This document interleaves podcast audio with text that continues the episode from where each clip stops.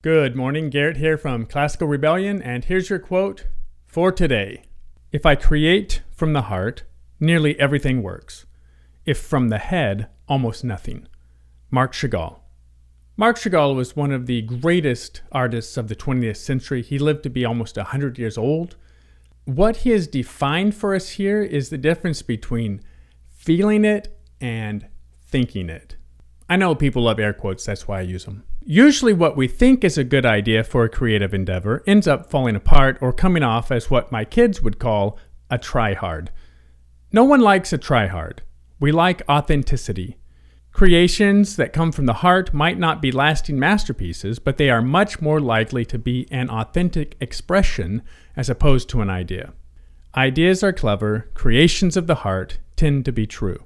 When we create based on our feelings, there is an element of truth that is often missing from a thought based project. What we think is true in the creative process often ends up being something less than true, if not an outright fallacy. What we feel to be true is often more compelling and more accurate than what we think to be true. We might look out every now and then and have a thought which lines up with our feelings, but Chagall is telling us that, for him, it's the other way around. I've often come across this phenomenon in my writing. When writing an article for publication, I often have to cover a topic which I think is true, but doesn't actually feel true. At that point, my writing becomes labored, I don't have any flow whatsoever, and I get very frustrated. Over the years, I've learned to give up on that type of a topic and go find another one which feels true to begin with, and then use my thoughts to verify the truth of it.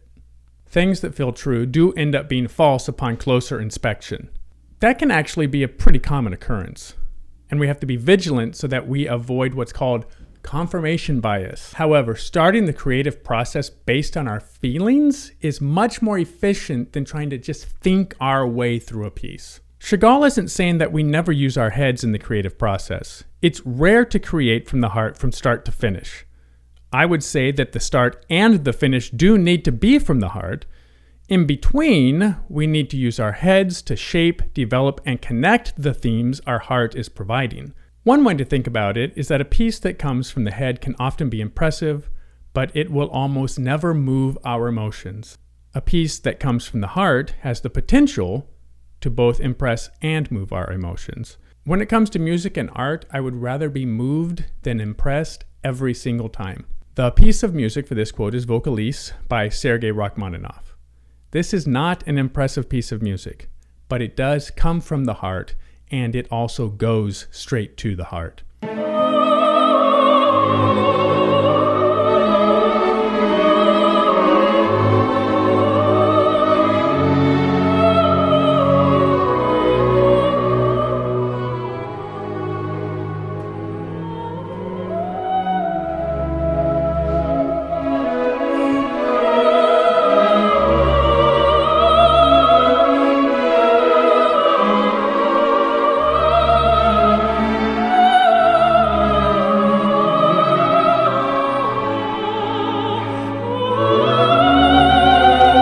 The painting is The Fiddler by Marc Chagall. This is one of Chagall's most famous pieces.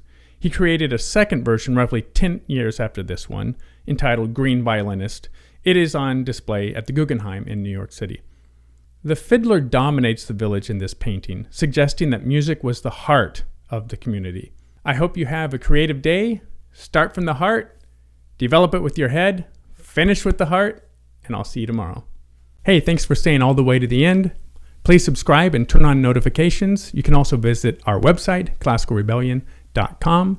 And remember, the number one thing you can do right this very moment to support classical music and the high arts is share your love of the art form with others.